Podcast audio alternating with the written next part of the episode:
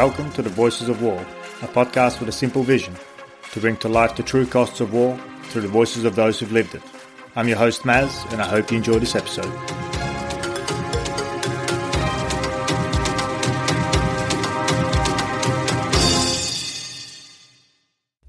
Hi there.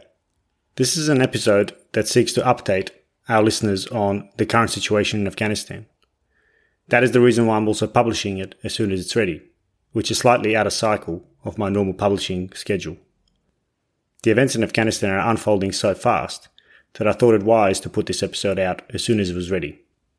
Okay, let's go to Dr. Mike Martin. Today, I've asked Dr. Mike Martin to join me again on the podcast to discuss recent events in Afghanistan. You can hear Mike's full bio in our previous episode, linked in the show notes, as well as through his own website, which is also linked.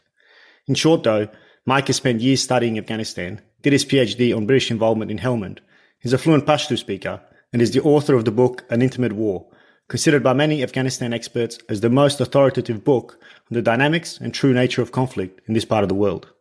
Dr. Mike, thanks for joining me on the, the show again. Hey, Maz. Thanks, mate. Uh, and just for context, uh, we're recording this on a Sunday, the 15th of August, and it is 6.45 in Kabul at the moment. Uh, and reports, we're hearing reports that Kabul is under serious threat.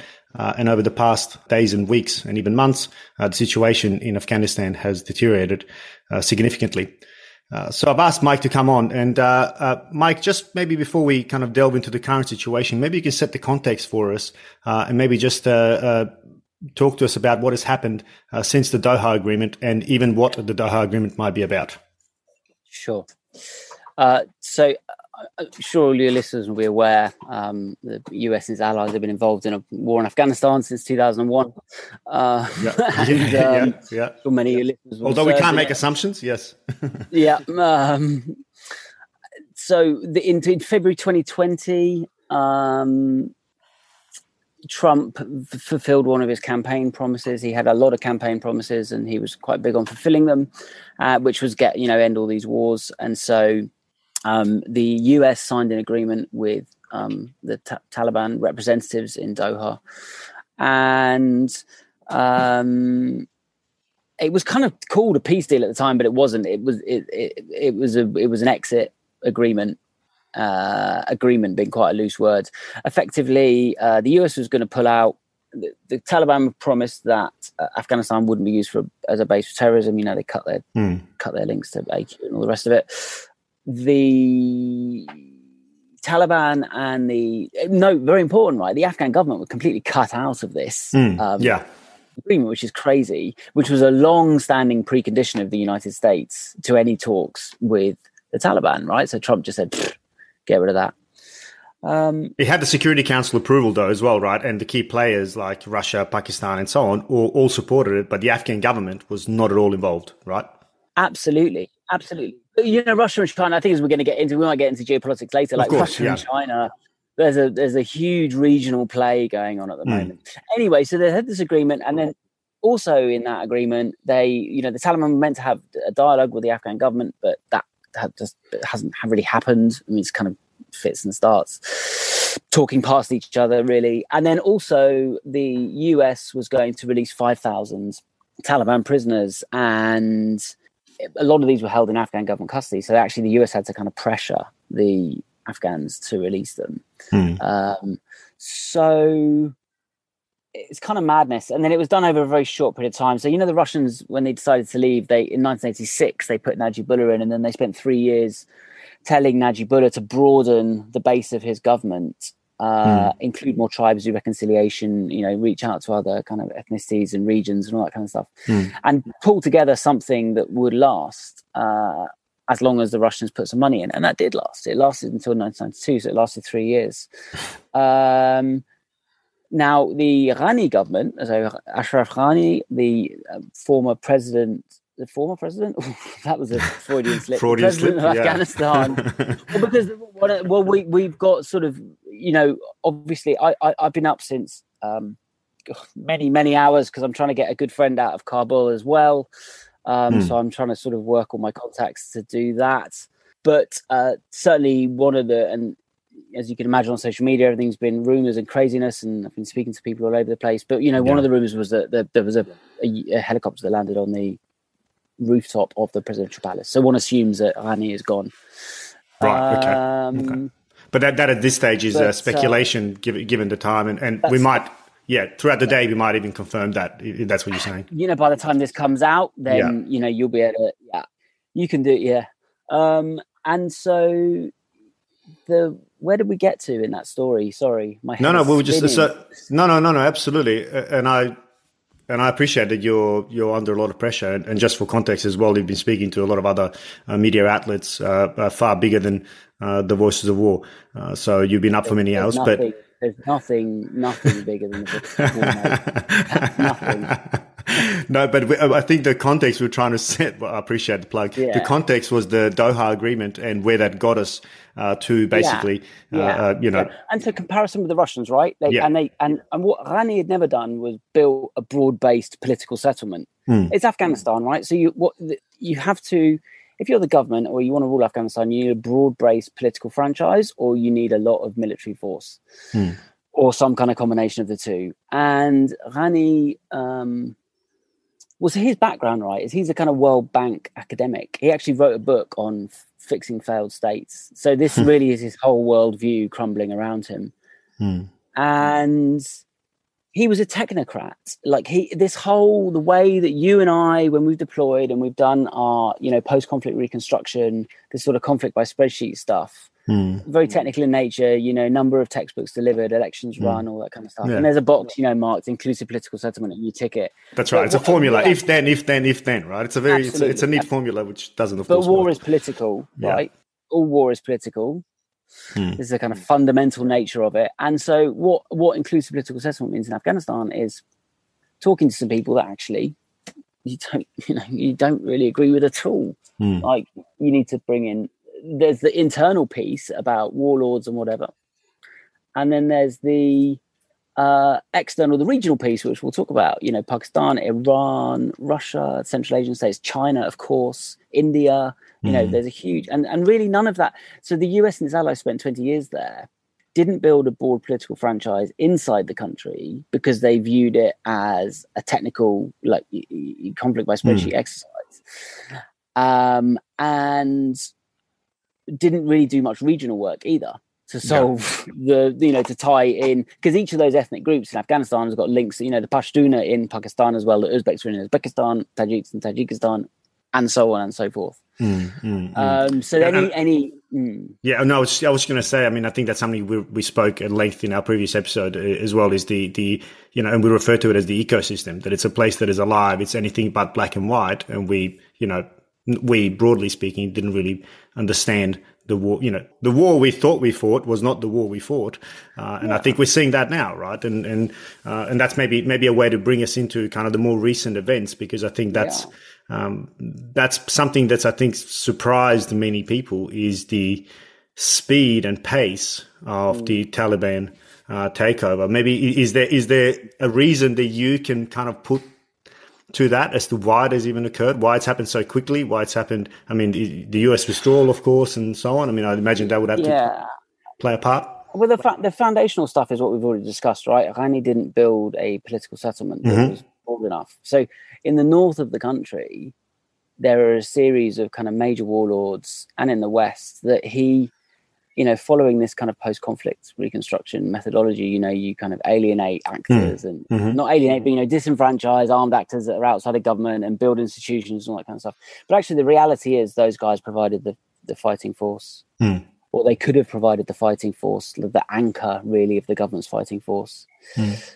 Um, and so progressively, what we've seen, obviously, Biden came in in Fed January, February this year. Did a review of Trump's policy because that was saying that they were, all US troops going to be out by May. Um, he did a review of that and really only announced. I, I, I, think the US military expected Biden to come in and reverse it. I think also the Afghan government expected Biden to reverse it, so they did no prep. Like the Afghan government basically started prepping in May hmm.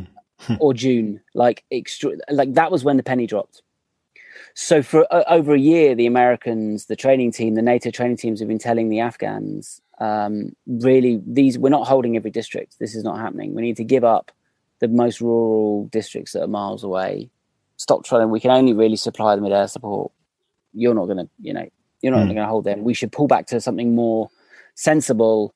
Obviously, all the main cities, all the provincial centres, the ring roads, you know, yeah. hold the kind of core of the country and let some of the more distant rural areas, of which you know there are many in Afghanistan, Hmm. Um, just let them go to local control, Taliban, whatever, you know. Yeah, as long as the ring road and the economic hubs are, are maintained. And you've right? got your, your MSRs and your you know your customs posts and all that. And hmm. so and that really the US have been telling them that, or the NATO allies have been telling them that for a year, but they only really started thinking about it in May. Basically, when in April, when um, Biden said, no, we are actually leaving. You know, he kind of mm. put the stamp on Trump's decision and said, but we're going to delay it till September, which I think was a logistical thing because I think the US military hadn't done enough to get mm. out all their stuff because they thought Biden would reverse it. And at that point, the penny dropped um, amongst the eh, with the Afghan government. That they needed to do something, but also that was the point. Of course, May is when the fighting season starts in Afghanistan. So. Mm. Um, I mean, even the timing of the deal tells you how little the US understood Afghanistan. They had the final withdrawal date at May, which is mm. the hmm. beginning of the fighting season. Why wouldn't you have the final withdrawal date at the end of October or mid October, which yeah. is the end of the fighting season? So the government's got six months to bed in with a lower level of insurgent military activity. Like it's, it's just so basic. It makes you wonder, right? Um, I mean, it, it, really does make you wonder uh, how, how these decisions are made, right? ah, the Talibs in hmm. Doha knew that Trump wanted out, full mm. stop, and he didn't give a he didn't give a monkeys about mm. how that was achieved, mm. and that was very clear. And and Zalmay Khalilzad, who's the kind of he's the sort of guy the U who's representing the US in these peace talks, and he's been like involved in American policy to do with Afghanistan for decades, and he's rubbish. He's just so mediocre. Um, so, you know, the combination of kind of incompetence and stupid campaign promises and all the rest of it. Yeah. Um, so come May, the fighting season started. The Taliban started um, pushing into the north, into that area where you know where we spoke. You know, um, this is where Ghani, these were where the warlords that Ghani pushed away. You know, he had much stronger support in some other in the Pashtun areas. So why start there? Let's create some momentum and then broadly once they'd done that then at a certain point and i really can't even tell you any dates like because it, it, was all like, so quick as well though. Yeah, yeah. amazing. So probably like beginning of july or mid-july i don't know something like that. The mm-hmm. a, a, series of customs posts were taken at the same time. Yeah. And and everyone said oh no well that's you know that's going to stop the revenue to the government but that's not how Afghanistan works. And anyway, the Afghan government was relying on foreign aid and has actually got some reserves. Uh, you know, Ghani was a World Bank guy, right? So that's all kind of sorted out. Hmm. Um, and but what it did do, here's the thing: taking the customs post. So the, what what the customs posts represent is that is how the Kabul government binds in peripheral tribes and clans and ethnicities and interest groups into its system. Mm. And it says, in the kind of manner of a Roman tax collector who could, you know, keep a percentage. Mm. You, they say to whatever in Spin Buldak, a perfect example, which is the customs post in you know Kandahar province, where the Adazai clan of the Achakzai have basically managed that for the government for the last 20 years and they got very rich doing it thanks very much mm. and th- that ensures that the frontiers of the country are safe right so they're totally loyal to the government they give a bit of money to government, they get really rich, and so it binds. It's a it's a political deal. It's not you know it's a political deal greased by customs revenue. Yeah. And there's underreporting and bribes and all the rest of it. So everyone gets very nasty rich. But of course, what that also means is the Adazai, because they were the government, because they had the support of the you know the West, acted like little shits because mm. it's a 43 year civil war. So everyone in Afghanistan's got some enemies. So you know their own guys got through um, you know, the customs post without paying duties, and then other people got tortured and shaken down, and their daughters got raped and all that kind of stuff. And so when the Taliban moved into Spin Buldak, uh, they massacred the Adazai. So in between 100 and 1,000, who knows what the numbers are. Yeah. Um, got massacred. Um, in uh, and what does that do? That makes it impossible for the government to re-establish its, even if they could push out from Kandahar with a military force and retake Spin Boldak, they could, but they could no longer that they that that clan is broken and yeah. can no longer bind the periphery to the center. Yeah, they've lost that that capital that they held uh, as yeah. as dubious as the deals were, and, and it was still some nominal power power balance at least, and now it's gone. And so what this started to do was it started to fracture political deals all over Afghanistan because and, and I guess fear as well. In my in my correct in understanding, yeah. the fear from the, the those who were still tentatively siding with the government. Uh, and I've seen your own posts uh, and, and of many other people of how quickly sides turned. And I think this is also mm. another thing that, well, we, we at least talked about this in, in our previous yeah. episode as well is, is, yeah. is the allegiances uh, that we often misunderstood. It's very easy for us to say cowards and so on. Uh, you know, they've they've turned they've turned they've sided with the Taliban now, but I think it's a far more complex beast uh, when your life and the life of your entire clan is uh, is on the line, right? Is that, is that what's happening? Yeah, so anyone who's alive today in Afghanistan is a survivor. If you're 50, you've changed sides your entire life, right? Yeah. And if you didn't change sides and you got killed or you got unlucky like the Adazai. Mm. So what that means is that it's a bit like a seesaw or a psychological tipping point.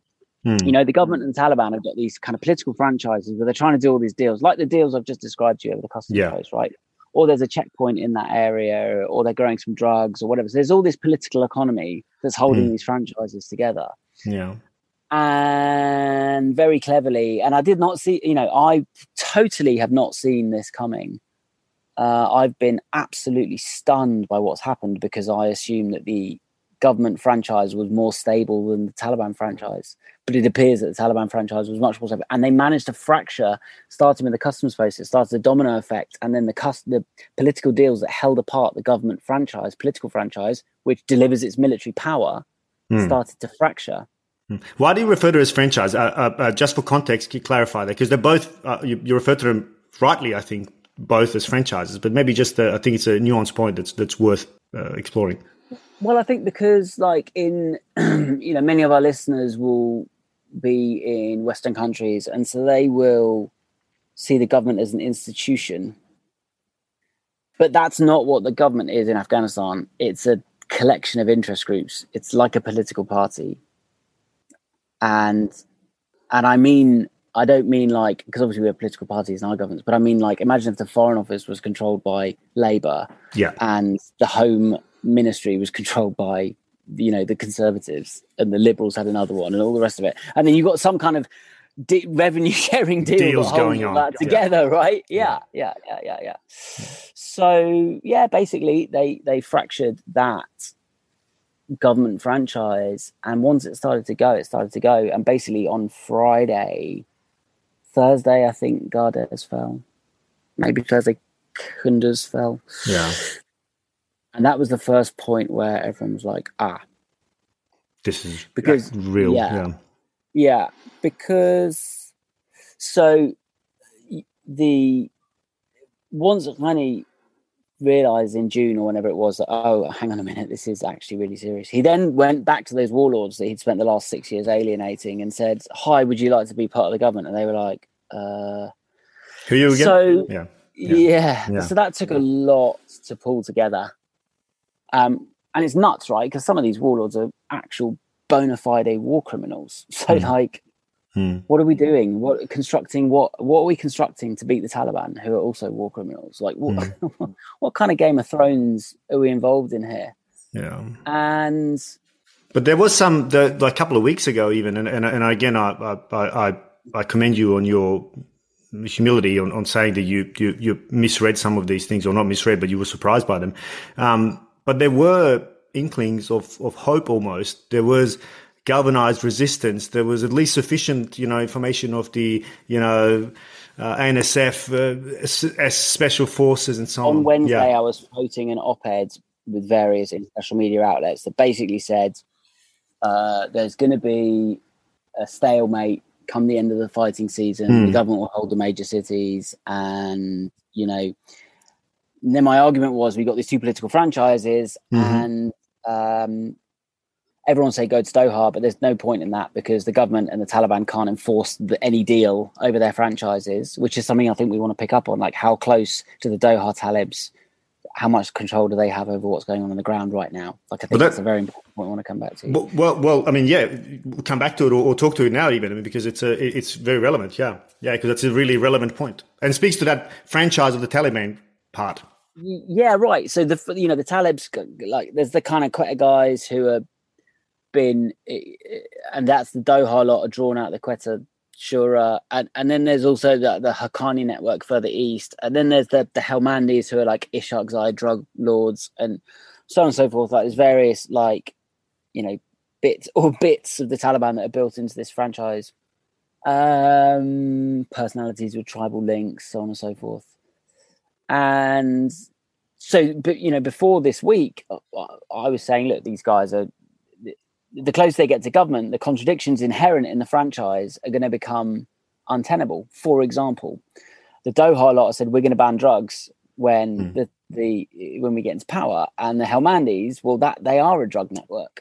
they became Talibs as part of their, you know, to help defend their drug network. Mm. Mm. So, or you know, the Doha lot said to China, you know, the Uyghurs are an internal problem for China. We do not seek to, you know, blah blah blah. Mm and I, you know, I there's uh, there's there's what's it called? The East Turkestan Independence Movement is the name of the organization that is a kind of the Uyghur insurgent terrorist, call it what you like, freedom mm. fighter group, whatever whatever terminology, yeah. depending on which side of the where you sit, yeah, where you where you sit. Uh, they have definitely operated in Taliban in sorry in Afghanistan before.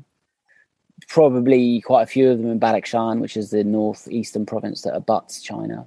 Mm, mm. Uh, so how you know how does that play out? You know, and then and then we've really clearly seen like because the Doha Talibs were saying we're not going to take Kabul by force. We've very clearly seen that this has come apart at this point. and so there's two theories, right?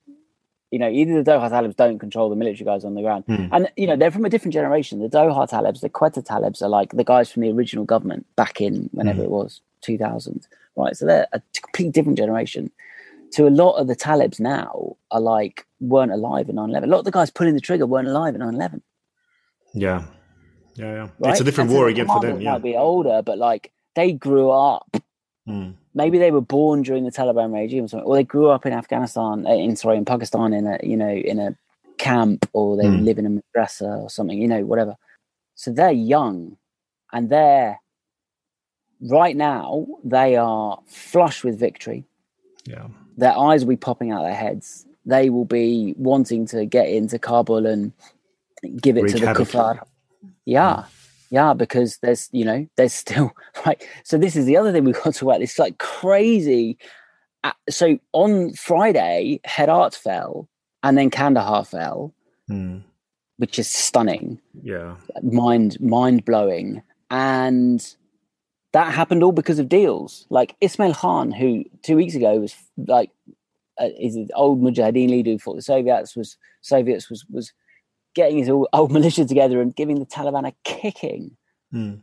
And then, but then it turns out that basically, because this is the thing, the government was represented by different types of military force in each province. So there was like maybe jihadi leaders like. Mm Ismail Khan. There might have been other types of government sponsored militias, maybe sponsored by the government intelligence service. Yeah. There would have been police, there would have been army, and there probably would have been special forces, maybe tacked on, or commandos or whatever, right? Mm-hmm. But the Afghan special forces and commandos were very effective, by the way. They fought everywhere they went really effectively.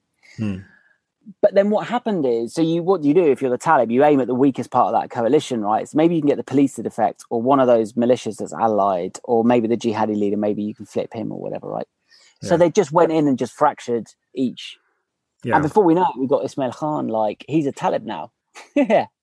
This is a guy who like fought the talibs back in the day got captured by them in 94 oh god when was herat taken? 94 95 and you know tortured or whatever. And now like and now he is a talib. Flying to kabul yesterday to convince Atta-Nur, one of the other jihadi leaders in the north to peel away from dostum. Events are moving so fast that by the time he hmm. got there or 20 hours after he got to kabul Dostum and Atta-Nur, who've hated each other for years, had jumped in all the Black Hawks that the American government had given them and flown into Uzbekistan and fucked off. like totally wow. nuts. Yeah. Because another coalition fractured up there. In Kandahar, the elders basically it's all negotiated across tribal lines. So in Herat, mm. the head of the provincial council was Alizai, the major Taliban commander was Alizai. There you go. Yeah, done. Yeah. Yeah. Right. In Kandahar, not clear what happened yet. But as soon as Kandahar city fell and the government withdrew to um, the army base and Kandahar airfield, Karzai flew out of Kabul down to Kandahar airfield. And we mm. don't know this, but effect shortly after landing at Kandahar airfield, he negotiated the surrender of those forces, right? Amnesty for surrender. And then he went back to Karz, which is his village in like just south of Kandahar city. So obviously he's so so Karzai, watch out, uh, you know, mark my words. Karzai obviously mm. is angling for come back up, yeah. Foreign minister because they offered him a job back originally in the original government. He turned it down for some reason. Uh and then you know we know his history since 2001 but then obviously he's now angling for a influential i mean it, it, it's it's crazy and i think and i think it's important to to stress the point there as well when we say kandahar fell you know all these various other regional centers are falling i yeah. think there's a there's a there's there's perhaps a perception in our minds uh, for those of us who are not on the ground, that it's yeah, that it's you know combat front lines, vic- victory. The, yeah, the militias in almost every case, the locally allied militias switch sides. Yeah, and then the army commanders read the runes and surrendered or switched sides, and the mm. army troops were like quite a lot of videos are circulating of the army troops saying we're up. That's right. This. That's right. Yeah. Yeah. And the ones that did fight were the commanders and special forces, but they were, you know, by the end they were few and far between. Few, yeah, yeah, and and and I guess there there would be probably somehow centralized. I'd imagine now uh, to probably well, Kabul, Kabul. I'd imagine. Left. Yeah, well, so Kabul left, mate. So. Yeah, so is that is that what you're? Are you expecting a battle, as in as we know a battle for Kabul, or are we expecting a uh, negotiation uh, as well? This is great, isn't it? Because by the time the podcast comes out, we'll know. We'll know the answer. Yeah. yeah, yeah. So you need to do like a, so, a pre-script or a postscript. yeah. Well, well, I'm, I'm, just putting you on the spot, you know, for your next 24 yeah. hour prediction. well, um, up until this morning when I woke up, I assumed there'd be a negotiation. So what the problem has been, right, is that Ghani's refused to resign. Hmm. So the Taliban were like, once they had, once they had like, I don't know, 17 out of 34 provinces or whatever, or like mm, most mm. of the hmm. major cities, whatever, right? I mean, it's obvious. As soon as Kandahar fell, that's it. The psychological yeah. tipping point had been reached, and everyone else was then looking for the deal. What's the deal? Mm. Yeah. Right. So everyone can everyone can read that, or anyone who's a politician can. Ghani's a technocrat, so he he's living in cloud cuckoo land, right? Well, it's funny reading his Twitter posts. I mean, his Twitter posts are almost laughable because he's his kind video. of saying oh. it's it's, it's laughable because he's sending the message of you know we will stand and we will we will resist and oh. uh, uh, but it's almost coming at the that, and that just, just that would just kill people. Like that's just that's people are just going to die pointlessly. The Taliban are going to be in charge of Kabul within the next 24 hours. There you go. There's your prediction. Yeah. And at the outside the next 48 hours. And the reason that mm. is, it should not have got to that. Ghani should have resigned after Kandahar fell to allow a transitional government, basically a Taliban government with Karzai or something. Yeah. Whatever. Whatever the deal was. Doesn't matter. Like as long as you're not fighting for a city of four million people, like yeah. it's stupid. But the bloodthirst, I, I, think you made the point. The bloodthirst of the young Talibs now. That's the, that's a real consider and we know rebuffed them. I'm not resigning. Like that was the that was the Taliban's yeah. condition. Yeah, yeah. Well, they had lots of conditions, but that was a kind of red line for them. And we'd also know. I mean, I think you've talked about this in your other book, Why We Fight. You know, the, the or maybe I'm paraphrasing, but you know, the the the bloodthirst uh, moment does take over in victory uh, when you've kind of got the enemy, whoever your enemy might be, withdrawing, surrendering, and so on and so forth. That's when the bloodthirst really kicks off, and that's yeah. what we're seeing. I mean, there's multiple reports of you know atrocious, atrocious things happening in all yeah. the various places yeah. where you know that, that, have fallen: beheadings, torture, mass so that's, executions. That's badal, mate. Yeah, mm. so that's badal, which is revenge. Yeah, yeah. Um, and the deal with badal is like a lot of these people who've been on the government in the government franchise have been lording it over all the people who haven't been in the government franchise, and now now that the other guys have got the upper hands, yeah payback. They're take they're set. Yeah, it's payback time. A lot mm. of hmm. scores are being settled, and of course, in settling these scores, the Taliban are setting up the next Badal That's cycle. Right. Yeah, the next cycle. Right? Don't th- don't think that if when once Taliban take over, Afghanistan's going to be at peace. Mm. No, of course. Yeah. Civil war yeah. continues. Yeah, it's uh, and conscious of the time, Mike, and I know that you've got uh, other other engagements and other things to follow up on, but yeah. we can't not talk about the external stakeholders uh, who are yeah. having an impact uh, in, yeah. in, Afghanistan. You know, yeah. of course, US, of course, Australia was the first one to close our embassy. You know, Brits, you mm. guys are, are, basically out as well. Um, there, you know, I see they, I see the Australians have just announced a couple of battle groups to go on standby or something. To, yeah, and we're sending in some uh, remarkably late. yeah, well, we're also sending some uh, some planes to get uh, get Australians out and so on and so forth. I think okay.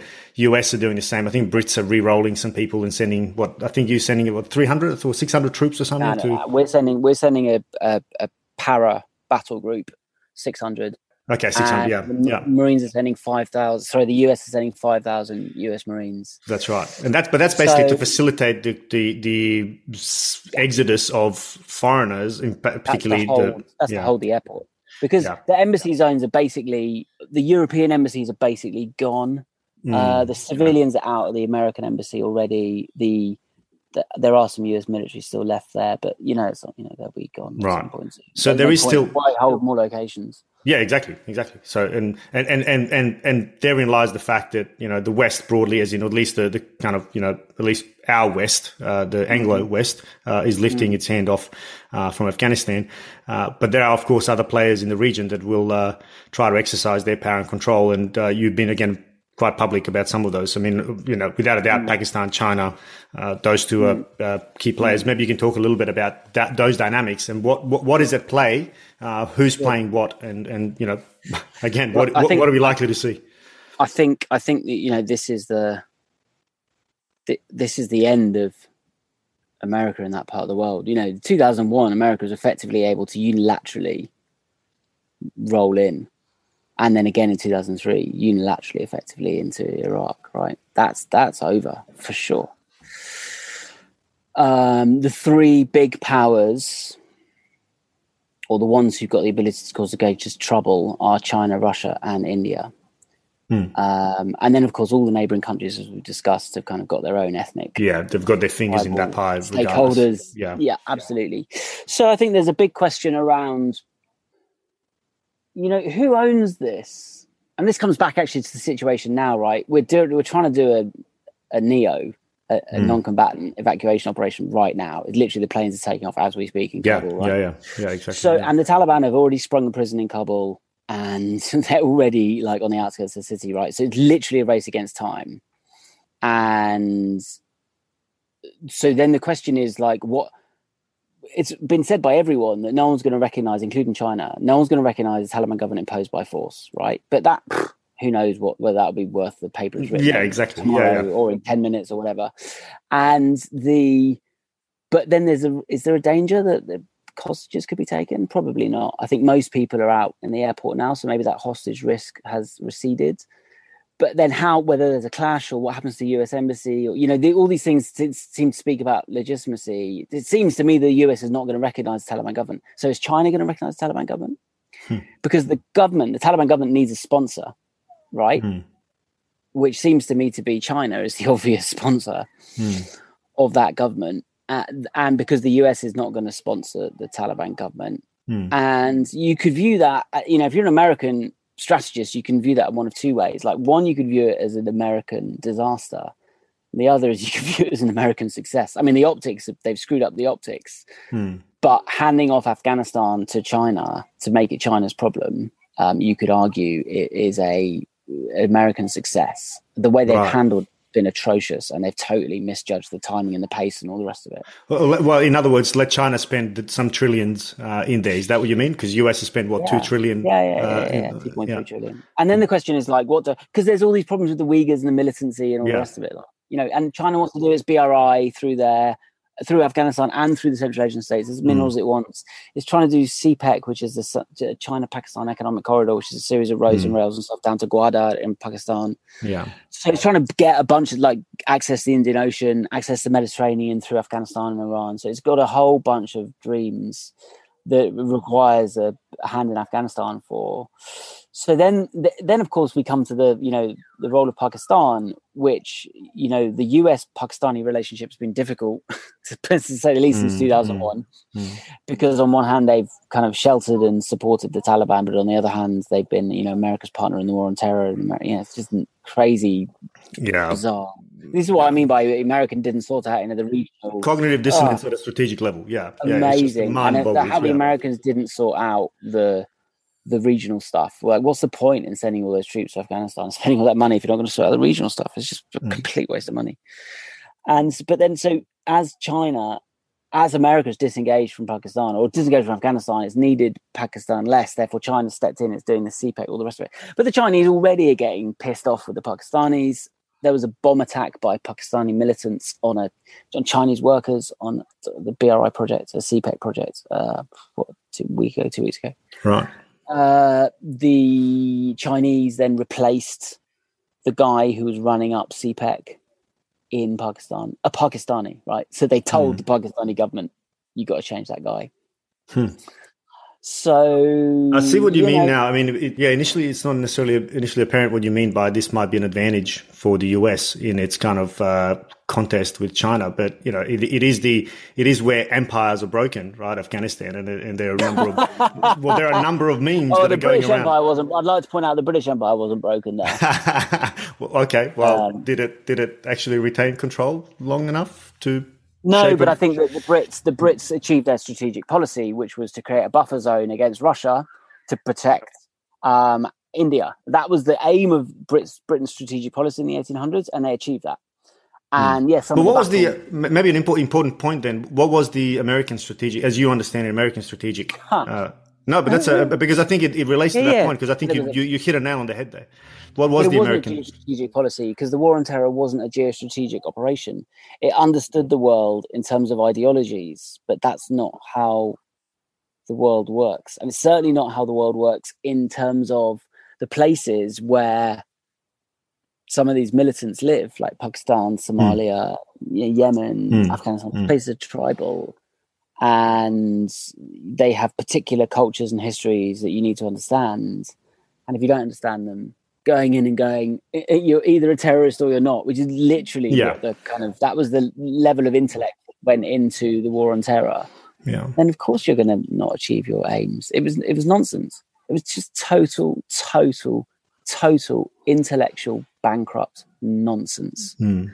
And I've been wrong about many things over the past couple of weeks, but I've been saying that for over a decade. Mm, mm, yeah, and certainly been proven right on that. Now, now China again, just to just to kind of close that loop on China. Uh, yeah, am yeah. I am I right in in if memory serves, China did have negotiations with the Talibs in mm. Doha, right? They they they, yeah, and this and is China. not yeah, yeah, Baradar went over to China and was received by the right. Chinese foreign minister just like a couple, week, a couple of weeks ago. Yeah. Okay. So, so, so that relationship is almost becoming uh, well formalized, and I think maybe you might be reading the tea leaves there by saying or asking the question: Is China going to recognize uh, Taliban? Is it in their interest to not necessarily go and make the same mistakes and, and try and force an issue, uh, as opposed to just look at interests uh, alone? Uh, and if it's in their interest to to agree agree that you know Taliban uh, is the rightful owner of uh, or rightful ruler of Afghanistan. Yeah. That might serve yeah. their interest perfectly fine. Well, you know, it's I think what I don't know. You know, it's it's hard to say, isn't it? But everyone remembers where they were uh, at 9-11, right? Mm. And for those who are involved in this or in any way interested in politics or history, one wonders if this will be remembered you know, the fall of Kabul to the Taliban will be remembered as the other bookmark. Mm. Everyone remembers mm. where they were, you know. Mm, you know, like Suez, Saigon, yeah. these places where huge geostrategic shifts have occurred. And, you know, as we discussed, that's not necessarily a good or a bad thing from a kind of Western American perspective, if we're looking at it in kind of realpolitik terms. But certainly it's been handled uh, disastrously. Yeah. Mike, I'm conscious of the time, and we've uh, uh, yeah. you've got other things going on. But just maybe in closing, uh, is there anything that uh, that we haven't touched on that you think is important right now that's relevant to this current uh, context? Um, I, I I think there's there's a there's a huge basically the there's a huge humanitarian crisis going on um, at the moment in Afghanistan. Um, you, the fighting has kind of probably I don't know up a million or something, eight hundred thousand Afghans on top of the four million that are already displaced from the previous forty three years of the war. So I don't know how. I don't really know what I'm saying except to highlight that I don't know how it will go forward. I don't know whether depends on which governments recognise Afghanistan, whether humanitarian agencies will be able to get in there. I mean, we're at the stage of dishing out rice and cooking oil here. Mm. Um, Do you think that the that that emergency, the humanitarian emergency, is sufficiently well recognised and echoing through the various halls of power around the world?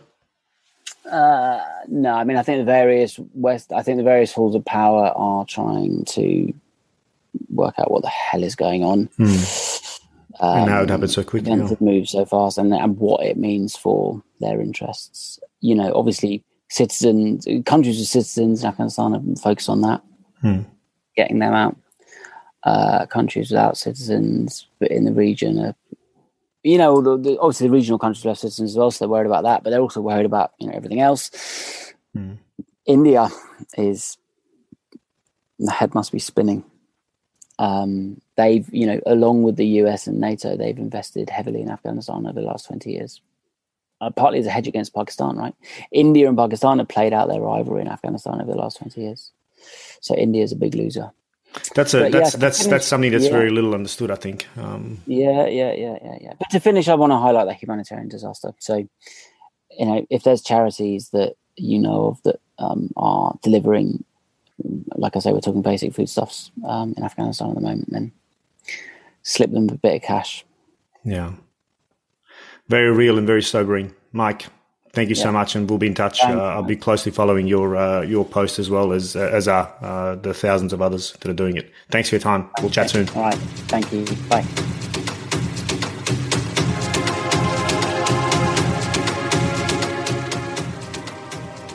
Thanks for joining us for another episode of The Voices of War. You can access all episodes on www.thevoicesofwar.com or by subscribing wherever you get your favourite podcasts. And while you're there, please give us a review as we'd love to hear what you think. If you'd like to recommend a guest for the show, you can reach me on info at thevoicesofwar.com.